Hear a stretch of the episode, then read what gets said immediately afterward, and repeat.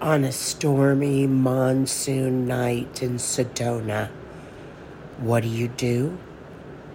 You record a podcast episode. Welcome back to yet another episode of the Terry Summers Podcast.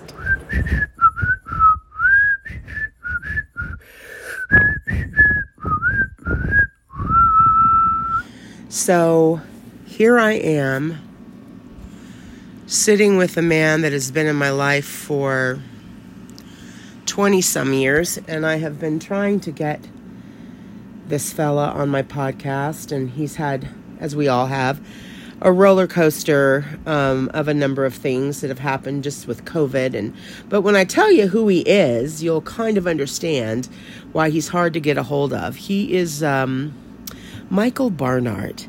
He is the artistic director of the Phoenix Theater in Phoenix, Arizona. And he is a super talent. And um, I can barely believe that I'm actually sitting here with you and that you're giving me your time. Right, Mr. Barnard? Yes, right. yes, right, Terry. I'm here and I have no idea why. So I have wanted to talk to you, and we kind of I've, I'm up here uh, in your neck of the woods, um, hanging out a little bit regarding some other creative ventures. But um, I was re- I was reminiscing uh, a little bit last night with a mutual friend of ours, Lori Fry, on when I first heard about you. And I came to Arizona in 1990, um, well, 1990, but 1991, I, I started working in Gov, the musical. But David Hemphill, another mutual friend of ours, said, Oh, girl, you have got to meet Michael. Now, he pronounced your w- name two different ways, and we had kind of a debate about it. I'm like, is it? And he he said that everybody calls you either one or the other, but is there a preferred way? Barnard was one way he called it, and Bernard is another one. No, Barnard. Barnard. Okay. Well, then I've been okay. Um, and he went he went on and on about you, and it was really cool to hear somebody talk about somebody that way because I love David, and David became like family to me, and I was like um, um, roommates with him. But then I finally had an occasion to meet you. Right? Yeah. It was um, you put me in Man of La Mancha. Oh my gosh, yes. Remember? Of course I do. and um, That was amazing. you were magical to me as a director. Now, I'm not, I would never call myself a musical theater person. I just knew I wanted to work with you. You offered me this part, it was The Innkeeper's Wife. Yes. There were very few lines in it, but I do know that I made a little pop sound at something that then became a thing. And, um, so uh, Oh, that I got some laughs on that, which of course then I was hooked like a fish. But um, And well, you should have been. Because you're brilliant on stage. You're so sweet. See, that is why I wanted to have him on my podcast right there. But, but you are magical as a director and as a creative person, hmm. uh, choreographer. You have had many. Get, can you give us the elevator speech about who you are up till now? Like if someone said Michael Michael Barnard, who who who, who what's your resume? How's that? Is that fair to say? Resume? No. What would you what's what are some titles that you've held creatively? Cuz see he's I'm making him miserable now because he's having to mm, think about talking about himself. I How about if I help you? Choreographer? I started my own company called um, Actors um, ACTA, Actors Collegiate Theater of Arizona. I um, became the director of theater for the city of Phoenix. I uh, was the uh, associate producer of Musical Theater of Arizona. I uh, then became the um, resident director choreographer for the Phoenix Theater um, later to become the Phoenix Theater Company. I then was um, hi, uh, went into show bands and was a director choreographer for show bands through Las Vegas, uh, Tahoe, Reno, and the Hilton circuit. Um, I then became um, uh, one of the senior show directors for uh, Disney for the Western States Wow. for nine years, and um, I became a director for Universal Studios Osaka, Japan, for fifteen years, um, and um, then I was brought back to the Phoenix Theater Company, and have been the um, associate artist, art, the associate. I have been the producing artistic director Okay, I was wondering what the title was. Yeah, okay. of the Phoenix Theater Company for. Um, I'll be going into my uh, 25th year. oh my gosh. Michael. You know, I didn't know some of that that you said. I really didn't. I mean, I didn't know I didn't know you had some of those credits, you know, I'm and sorry. I I am sorry. I'm sorry that I'm ashamed of myself. I don't that blame di- you. I didn't know. I'm ashamed of myself for it not telling you. You know, I f- well, no, I'm be, I'm gonna, I'm gonna get, probably get sappy and stuff because I care about you so much. But I I really don't do, and this doesn't mean anything to anybody, but I really don't do a lot of other theater unless it has been with you. Um, and there's there's a I think there's it's not just um that I'm sitting around waiting for a phone call, but um uh, it has to do with my time like where where i want to have my time spent and i take a look at uh, what all that looks like and i have enjoyed being in your shows so much and I have, oh my God. Um, it is such a blessing when you're in a show. Um, you bring something um, unique. It's you bring something unique to every character that you create, and you're gifted beyond belief. I have no idea. I have no idea why you are not a superstar. Well, thanks, folks. Then that's the. well, I don't know. I didn't. I I thank you for saying that. That's so sweet. It really is. But I know that my favorite time in a show happens to be from the day one of rehearsal until we open. And then for me, because the relational part of it and the exchange and the creativity and the building it, it takes a turn there. Sometimes I like look at and think, okay, well, I'm done. Who's coming in now? Um, after opening night, after we make it through and make it happen. But, um, I do remember something, um, so vividly.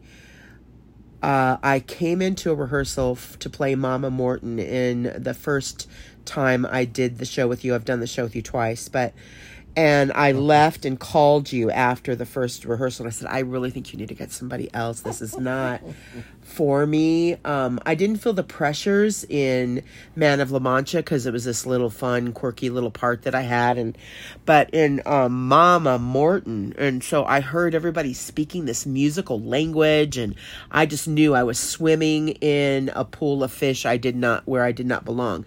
So I called you and and said, I I'm just going to give you enough time to find somebody else really quickly, and you talked me down off of the cliff and convinced me to stay in the show and I don't know if you remember this, comes sitzprobe. I didn't know what sitzprobe was. I was hoping it was like a nice bubble bath after some sort of colonic, but um, you had to get mic'd up and then sing by yourself out in front of everybody. You're, and I gave you a look, and I was joking, but not joking. I said, I should never have let you talk me into staying. And you sat me down. I don't know if you remember this. We sat on a bench there on the stage, and you said, We are so much alike.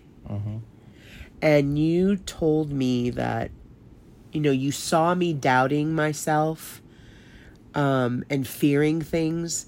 And you didn't break everything down about you, but you let me into seeing you as a human being, not as this powerhouse director, which you are.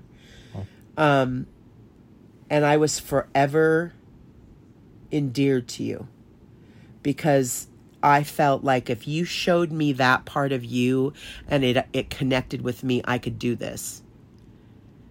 And though I was so scared to let you down and to let the show down, when opening night happened and I was sitting behind this scrim that sort of a piece of uh, uh, uh, yeah that turned around a drum, and I was like this. I promise. I said, "What am I doing here?" And then it started to roll and open, and I heard the music go, and then I really had your conversation in my mind, and then off we went to the races. Um, and I, I won a Zoni for uh, Oh, you were brilliant. It- for in that role. I mean, there was no doubt about it. But that that aside, though, there's something very vulnerable, and maybe I'm re- maybe I'm showing your cards for you. there's something very vulnerable about you, and I don't know that everyone immediately looks at that true. About at you. You know what I mean? Because you are in this business when you when someone that runs a theater and then also casts and gets you a job, we we as actors have to kind of revere you in such a way that there's respect and there's maybe a little bit of fear and intimidation, but the sensitive side to you really does run the show and I don't know that you f- can always put that out there. What would you say? That I can. That that, that you can air, you can air out that wear that part of you publicly and professionally as much as maybe what is really going on or or do you think that you do more now I think. Um, I think the biz, this industry. Um, it's like, no, nobody is really who they are. Um, on paper or on on their resume. Um, I mean, they have insecurities and frailties and challenges and failures and etc. Or, or their mind tells them that. But when you have to face the public, you face it with um, honor and courage and bravery and um, and with the best and with the best of what you can produce, mm-hmm. the best of who you are. And so, because you do that, um, you you take ownership of of for the first time you take ownership possibly of of what you can accomplish. That doesn't mean that when the camera turns off or the lights go off that you don't um, question these things. But I think the greatest artists constantly question themselves. right um, They constantly question themselves. Am I good enough? Am I doing the right thing? Is this smart? Or they go or they think and think and think and work and work and work and think and think and think and go. Yes, this is the answer. This is it. right um, I know for a fact that the most important thing that a director can do is when they face their cast. whoa y'all that's thunder They that they face it with um, uh, assuredness. mm. Um, the worst thing that could possibly happen to a, a, a production, just like soldiers that were facing a general or or uh, I don't know what else. Um, you ha- you have to put on that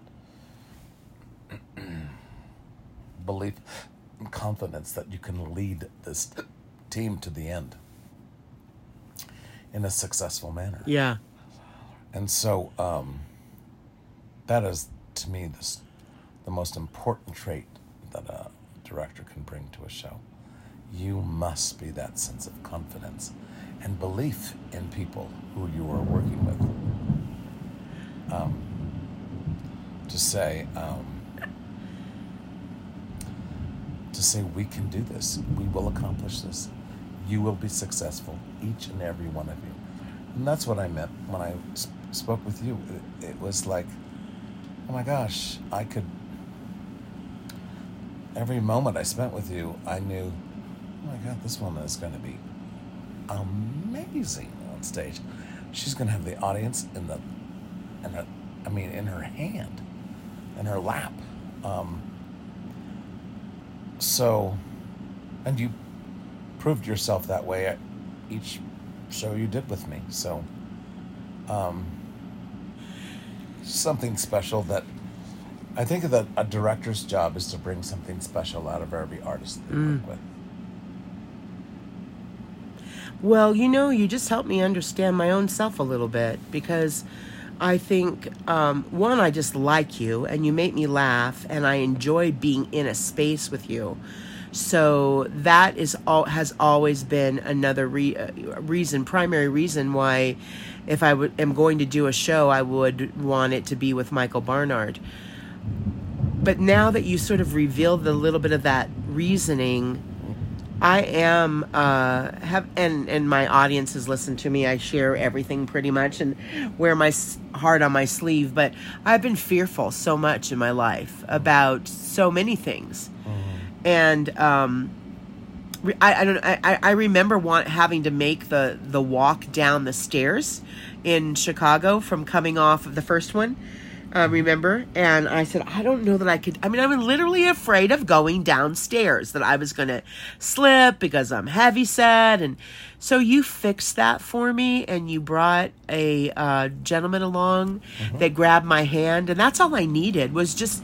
But you saw you are you are a champion of your talent the talent that come and work for you you're their champion you're you're my champion you calm me down so there is a safety feeling when when and if we are as doubtful of our gifts as we can be as artists what better place to be than with someone who's going to comfort but push you and provide a means. So now you've kind of helped me answer a little bit of why it is that I love to work with you. I um are you are you can you step back and look at i know we are we're hearing thunder here so much y'all and i love it but are you able to step back a little bit and look uh, at your uh,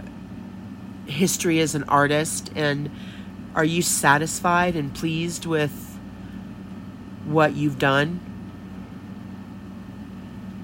Oh, I've had some wonderful, um, wonderful journeys and wonderful accomplishments and wonderful shows that I've been very proud of along the way. And every once in a while, I think the most special things that happen to me is out of the blue, I'll. Um, I'll run into somebody, I'll get an email from somebody, I'll get a phone call from somebody, get a letter from somebody that reminds me of a moment that they enjoyed that I was able to bring to life. And that is um, that is so meaningful to me because I think the art the the insecure artist that lives within us that pushes us pushes us and pushes us is also um, yearning for uh, that sense that sense of acceptance um, from the from the world. And when you hear back from it um, it, it's sort of like it gives you the confidence to take the next step higher the next step Mhm. higher you know? So pushes you on Um, have you, and I know some of these answers a little bit just because we have talked so much in the course of our years as friends together, but have you had this um, artistic drive in you since you can remember, or is it something that came later in your, you know, teens or college years? At what, what can does it harken back to you as a child? oh yeah since i was five Really? Yes, uh, when I was five, um, I was in um, Stella Beals kindergarten class. Um, a uh, a vivacious and extraordinarily powerful kindergarten class. It was, you know, um,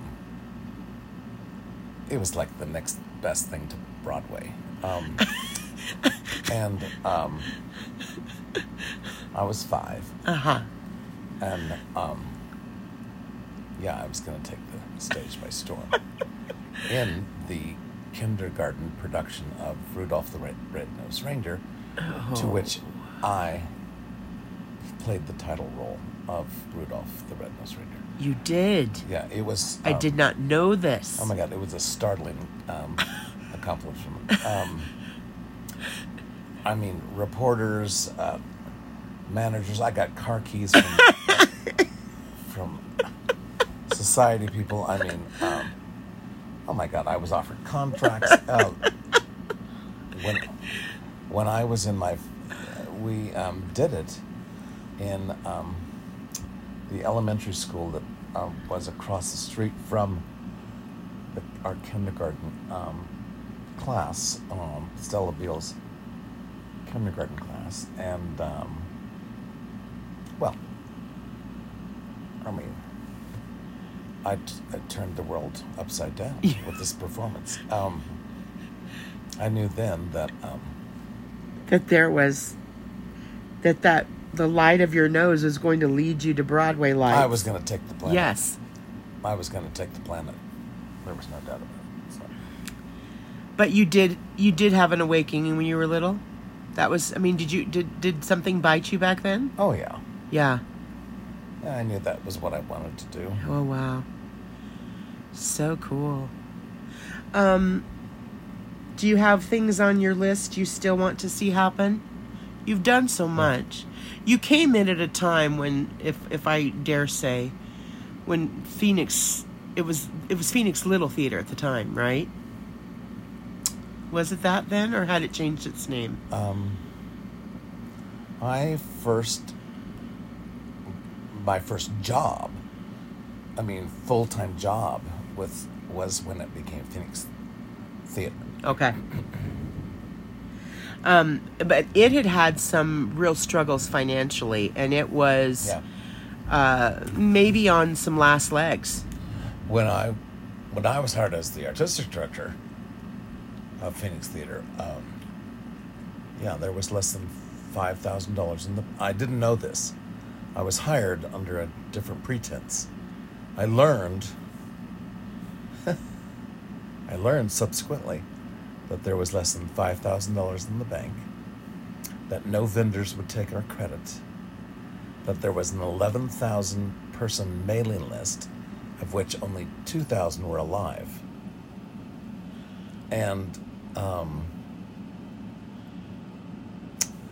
I had seven staff members and um, a marketing director who forgot to put out the ads for our opening show. Oh my gosh. And um, ironically, the opening show that I chose to do was called How to Succeed in Business Without Really Trying. But, dear heart, things turned around in a big way.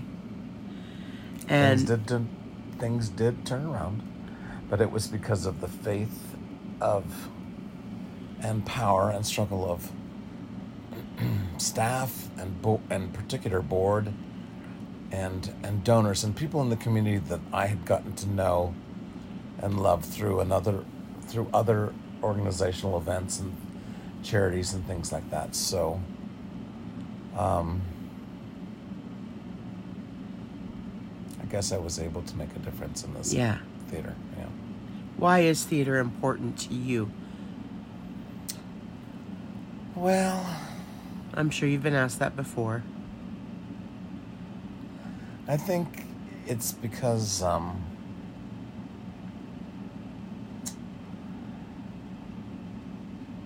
I think it's because um, it's a place where people can actually gather and and know that they're working on something together and there's an acceptance for all.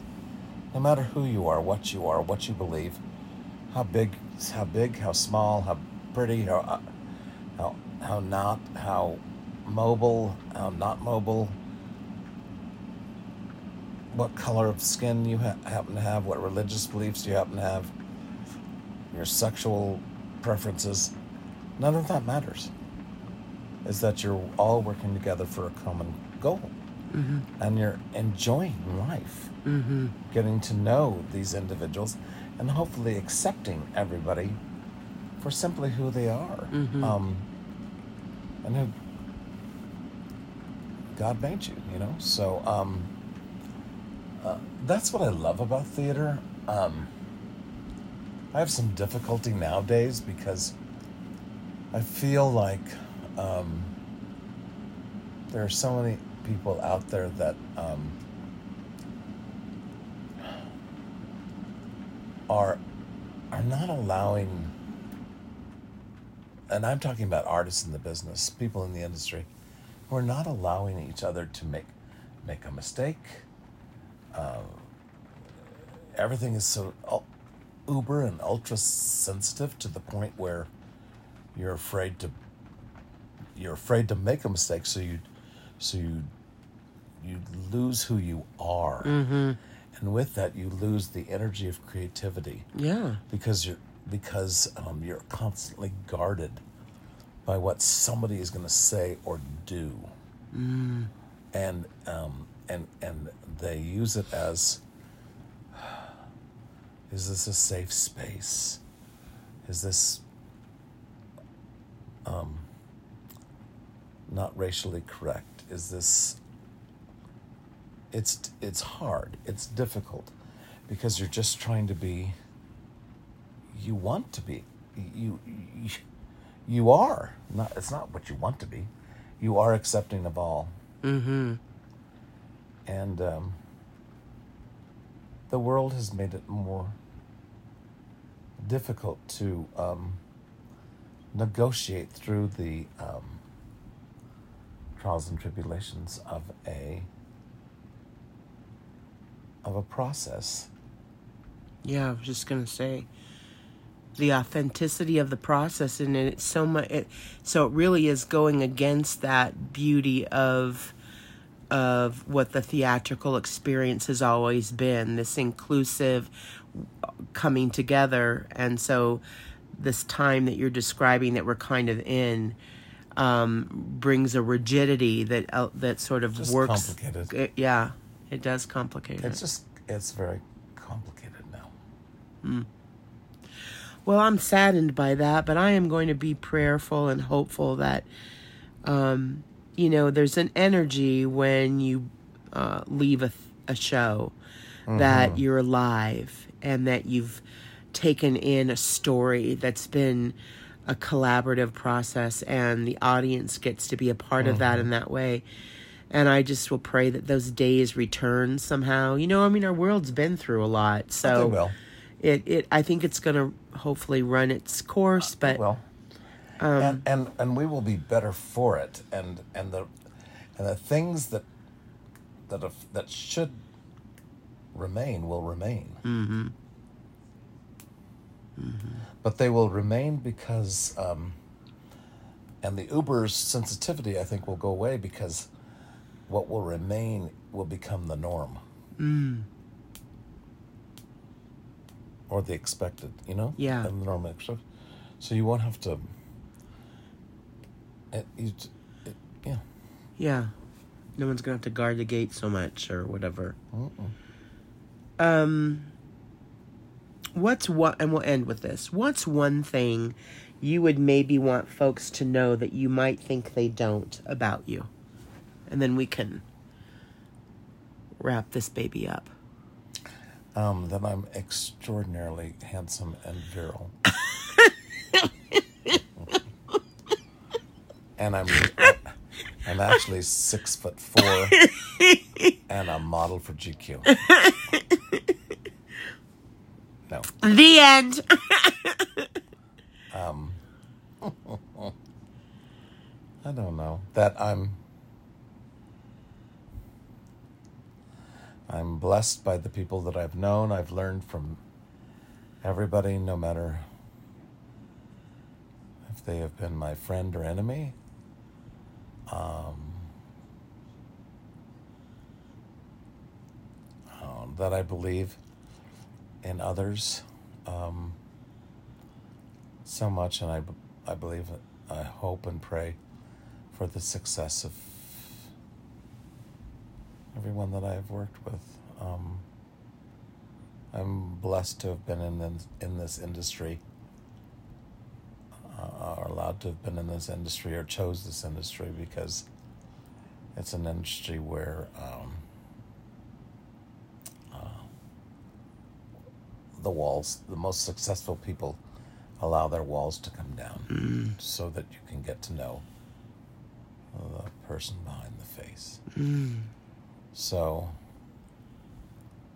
I guess that I'm blessed by the people around me.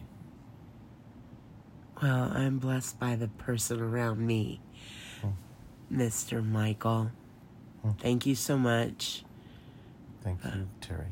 and thank you for taking this time out. I know we're in the later hours of the evening, and which has been a lovely way to do a podcast. Actually, I kind of like it. But uh, I will have you back on again when we have some new things to talk about. But I appreciate you being uh, available to me and my listeners, and I can't wait to see what the future holds for you and your endeavors because you are a creative force and I love you so much. I love you too. I sort of cornered my friend, and we have had many uh, times where we've attempted to do a podcast, and I'm so grateful that he was open to it. We were working on a project with, uh, on behalf of someone else. It's uh, was a collaborative visit, and while I was here, I took the opportunity to see if we could sit together. So I recorded it off my phone, and there's hard rains falling here in the banks of Oak Creek Canyon. So uh, it couldn't be a more beautiful way to end the evening. Thank you, and I look forward to being with you again next week.